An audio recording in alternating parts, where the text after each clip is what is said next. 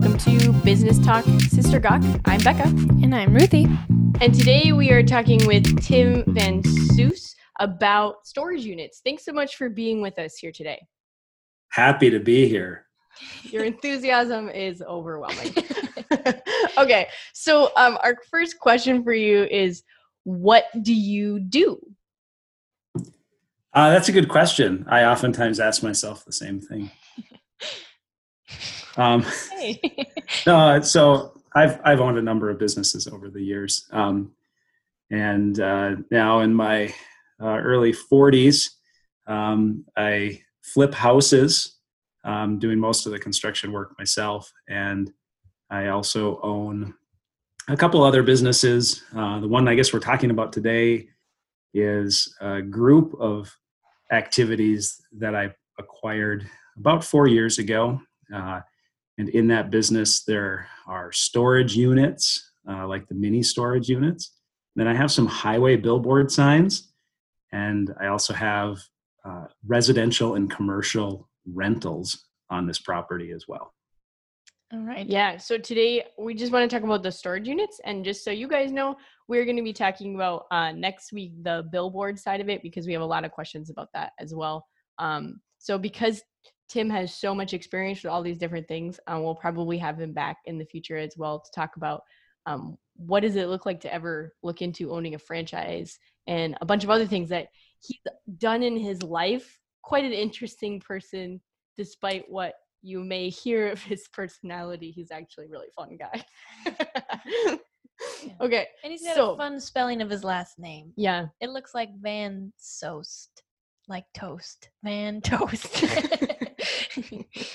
okay. so how did you get started with uh looking at purchasing your storage units or whatever with that? Yeah, so I guess at this point in my life a lot of the businesses, the business opportunities that I look at uh, are somewhat driven by cash flow, uh, what a business is producing, and then if I see upside in creating additional cash flow inside of that business by improving operations or adding additional revenue lines. Um, in this particular case, uh, it met a lot of those criterias. It was also close to home, so and it uh, is fairly hands off. And so, from an investment standpoint, uh, it doesn't require a tremendous amount of my time uh, and still provides me a level of cash flow that, that helps me live life. Um, now, I had to do a bunch of things before getting into this business uh, to, to raise the required capital to get into a business like this because it is a, uh, a business that upfront requires a, a high level of investment to, to get that return over time. Yeah. So tell us a little bit about that. What did you um, need in order to get started? Did you have a pre existing uh, building or did you remodel one? Did you build new? What did that look like? Sure. So this was an established facility. So I just bought it. It was really simple. Uh, and it was. So okay. yeah, acquiring businesses is much easier and faster than starting them once you have the capital to do it with. Mm. So okay, so how did you decide that it was going to be a profitable investment though? Oh, absolutely. So that all starts with the financial statements and taking time to vet the financial statements. One of the things I love about acquiring an existing business is that you can do that. When you do a startup, there's a lot of, just a ton of question marks. When you're acquiring a business, there's a lot less question marks, but you have to still do your homework in the sense that you have to look at the financial statements. You want to look at at least three or four years of history that the owner has, uh, including their tax statements. And you really want to spend time digging into those to make sure that they're being honest with you, that everything that they're presenting is true and accurate. And inside of those financial statements, oftentimes you can find windows of opportunity. Is there ways that I can reduce costs? Are there things in this business that I could be doing myself instead of hiring out? Um, do I have additional uh, contractors and so forth that I know of that will get me uh, a better rate on making improvements or building additional buildings or uh, maintaining things, snow plowing in this case, all of those things. If I can better negotiate than what the current owner is doing, all those things are areas of opportunities. And those are things that we look for when we start evaluating the business. The other thing I think is patience, uh, waiting for the right opportunity. There's a lot of businesses that come along and that I've evaluated over the years that I don't buy. Uh, I evaluate a lot more of them than I actually purchase because uh, through that evaluation, I'm learning things about the business for free uh, just by taking time to look at what that individual business has done. And I oftentimes decide this isn't something that is worth my effort. It's not something that's worthy of my investment. Could be different for somebody else, but I guess that leads me down the path of having criteria going into it uh, for yourself. What are you ex- what are you expecting to earn? What's your time worth? What is your money worth? Um, and knowing ahead of time what your criteria are so that you don't fall into something just because it emotionally feels good or you kind of fall in love with the business. That's not been my approach. Uh, never did I fall in love with owning mini storage buildings. That's such odd. an attractive uh, job title, though. So, yeah, absolutely. Mini storage building owner is, yeah, very impressive. your best friend people. when they hear that. yeah, usually. Um, if yeah, yeah, that's doesn't usually work that way, but so so yeah i mean it's just it's an it's a um, non-emotional practical evaluation of financial statements. And thankfully at you know my college education really helped with my ability to analyze financial statements i feel. I went to school to be an accountant. And so i'm familiar with looking at tax returns from that experience and that's only grown through the years. So when you said that you had to look at those financial statements and stuff like that did the previous owner provide you with that or was that all just you kind of doing some data mining and having to look on um, public resources for that information? No in in this case so i've definitely found public resources to be helpful at times and in um, to research for example what what should the standard what should my expectations be around occupancy rate for storage units? There's all kinds of data about those types of things. So for example one of the things that i did uh, before buying the business was I um, subscribed for free uh, to uh, to there's a national storage mini storage uh, association that publishes a magazine and they'll send it to you for free. A lot of uh, business resources like that will send you these magazines for free and you can research just by reading articles in those and and kind of get to know the business before you actually uh, acquire it or look at acquiring it. So if you have an area of interest, those resources can be really helpful and at little to no cost. Uh, but in this case, yeah, I, the the owner who was trying to sell the property just provided their financial statements directly to me, and that's pretty typical that uh, they would have that information available if they're running, uh, I would say, clean uh, financial uh, set of books already. Not all businesses are going to be that way. And so in those cases, you'd have to do a lot more digging. But you should get a much better value on the business when an, an existing owner doesn't have clean financials to look at because you're making a lot more assumptions. In this case, for this business, they had very good financials, and I was able to rely on those heavily as I evaluated the business. Yeah, well, that's even a good tip in terms of if you're ever looking to sell a business or even whatever in the future like you should have good financials if you're to get your money's worth out of it at the end or whatever too you know? Oh absolutely. So i have worked with a lot of business owners over the years especially in the franchise space franchise restaurant space uh, in terms of how do i price my business when i'm going to sell it? And more often than not i run into business owners who don't keep clean financials and it really hurts them in the long run. They might be trying to play some games around how, how much they pay in taxes. They might want to underreport their income and overreport their expenses to the IRS and have this going on for years where they think they're saving all kinds of money. And, and they are in, in those moments. But I, I tell them for at least three years before you want to sell your business, you have to clean up your financial books because somebody coming in is going to pay a lot more for a business that's producing $100,000 in, in cash flow than one that looks like it's producing $25,000 in cash flow. So I find great, great benefit in the long run in just being honest with your books, keeping them clean. And uh, it, my accountant always said, hey, it's a good thing when you're paying income taxes because it means you're making money. yeah. Okay, so how did how much did location play into um, like the storage unit aspect of hey, I'm thinking about even if someone was going to like build new or remodel a space to use it as a storage unit, how strategic do you need to be with location? At least in the area that that we live in in northern Minnesota, uh, location um, isn't so important as in a metro area for this business. People will drive a longer distance uh, to get to a facility just because transportation is so easily accomplished here. If it's 15 miles away, it means it's like 15 minutes away. So that's not as much of a barrier. Okay. Yeah. So in um this business, do you think that if you were to scale or anything, would employees be valuable to this type of business, or is it not necessarily that essential?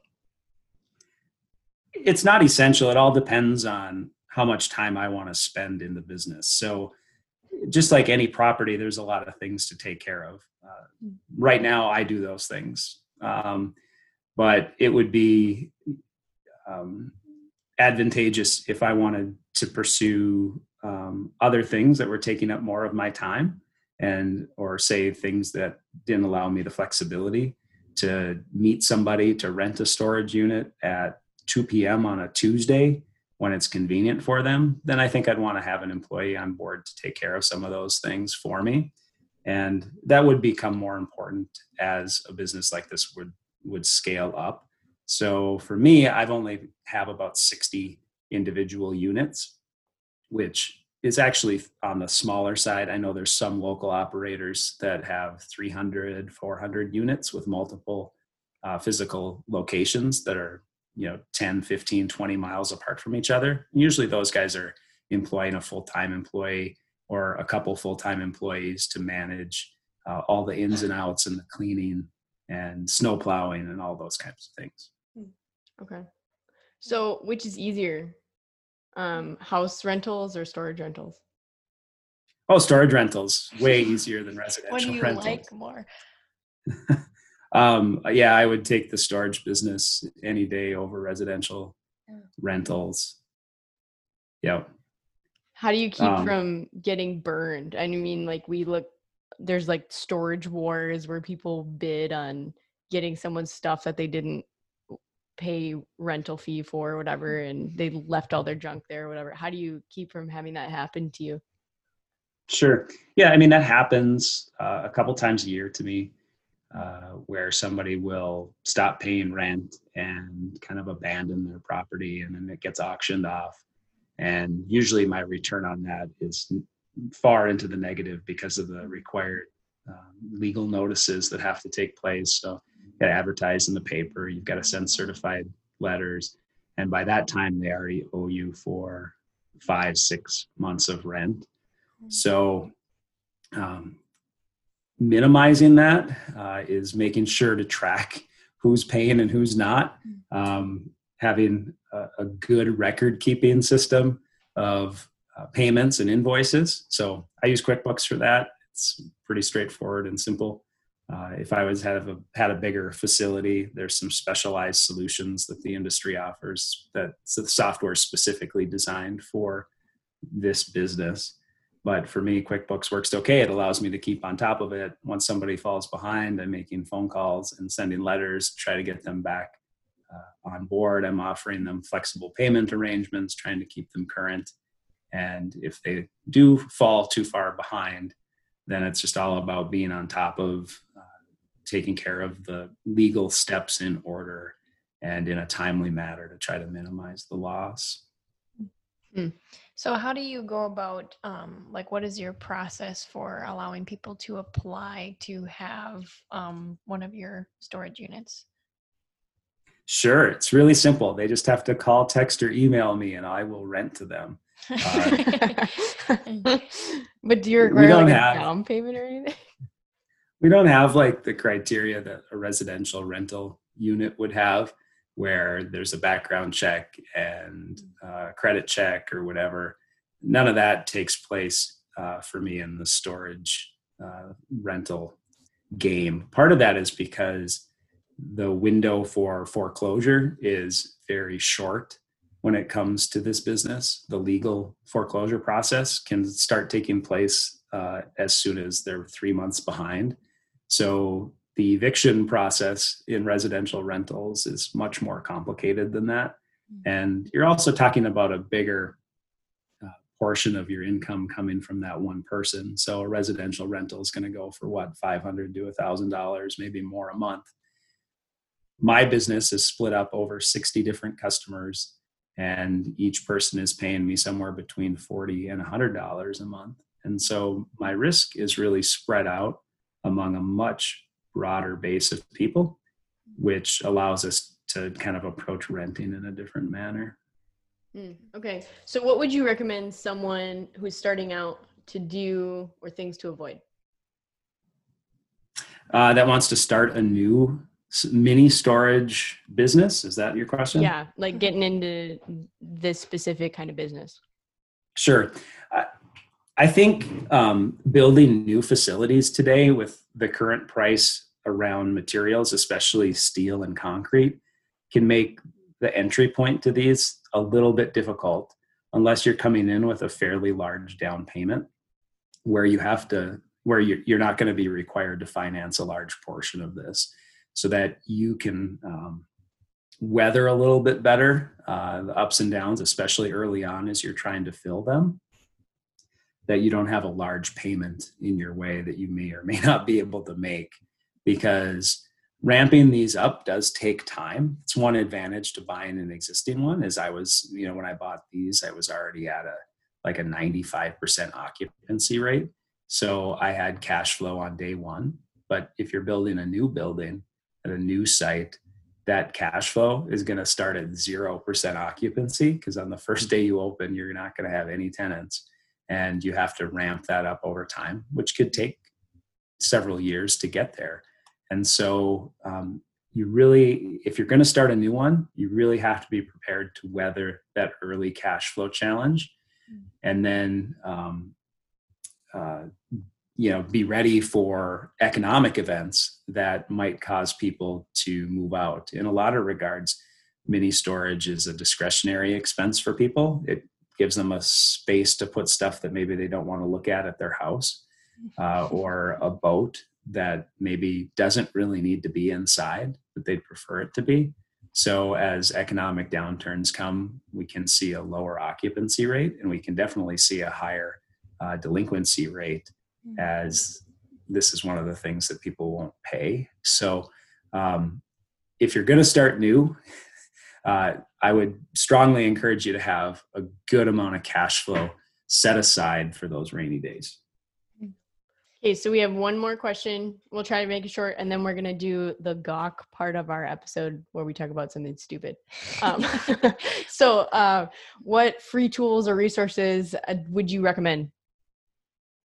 So I mentioned the industry magazines, um, and that would span beyond just this specific business.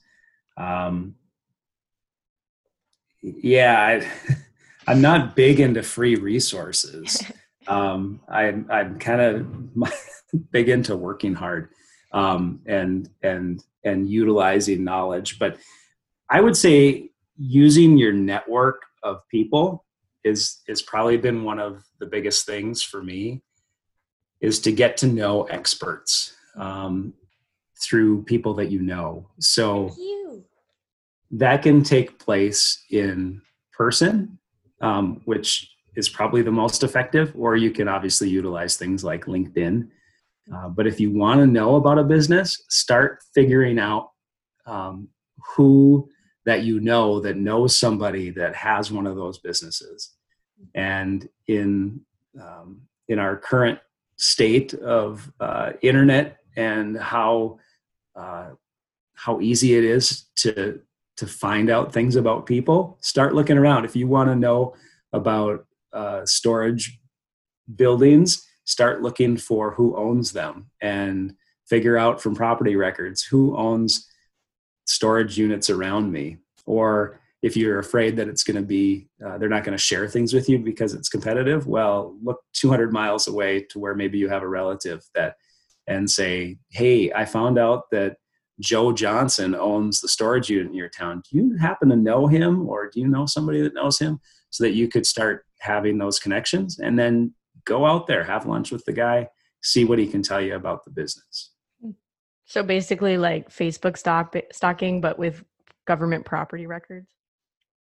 Yeah, that that definitely works. It's amazing. Essentially, and with more noble intentions, I guess. Yeah. Okay. So, um, what we want to talk about today, we have a question for you, and I know we didn't send you this in advance. So, um, but what's the coolest thing you've ever found in a storage unit, like after people have left, or what's most interesting?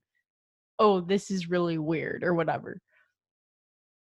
Sure. So, uh, I'm going to talk about two things. One, I found um, on the ground outside of the storage unit that somebody had left was a five gallon pail of boiled eggs. like doomsday prepper. Well, yeah, and I'm like, what do I do with this five gallon pail of boiled eggs? And at first, I didn't like. I saw the label, and I didn't like really believe that that was what was in there and then so I opened it, and that happened to be a really big mistake because it really smelled bad. Bad. So what'd you do with it? Well, I Prank just someone? threw it. I just threw the eggs out in the woods, hoping that some animal would come and eat them. oh man. Okay, what was the other one? Okay, the other one. Um, so when when uh, when a unit is foreclosed on, um, I'm not allowed to enter the unit. I I, I open it, uh, take pictures, and then it gets posted for auction. So, and then whoever wins the auction is who actually gets to go inside and collect their belongings. Hmm. Um, in this case, a guy won a storage unit for forty dollars at auction, and they're responsible for coming and cleaning it out. And I, the guy who had it, I could not get a hold of him. He never responded to any of my letters. He, um, I his phone was disconnected. Like I could not get a hold of this guy, and so it ended up being auctioned off because he didn't stop paying. And um, it, the guy who cleaned out the unit came up to me afterwards. He goes, "I think I know why you couldn't find the guy." And he had a um, state of Wisconsin inmate badge from the state prison system that he had found uh, with this guy's name on it. So Oh, like like he was ru- on the run. Maybe, yeah. That was kind of our interpretation since he left his prison badge behind. Wow. Okay. Yeah. All right. Well, boiled eggs and prison badges on the lam convicts. okay. Well, thank you so much for joining us today, and um, we're really excited about talking about next time um, billboards and thanks, guys, for joining us as well. Uh, we'll see you next week.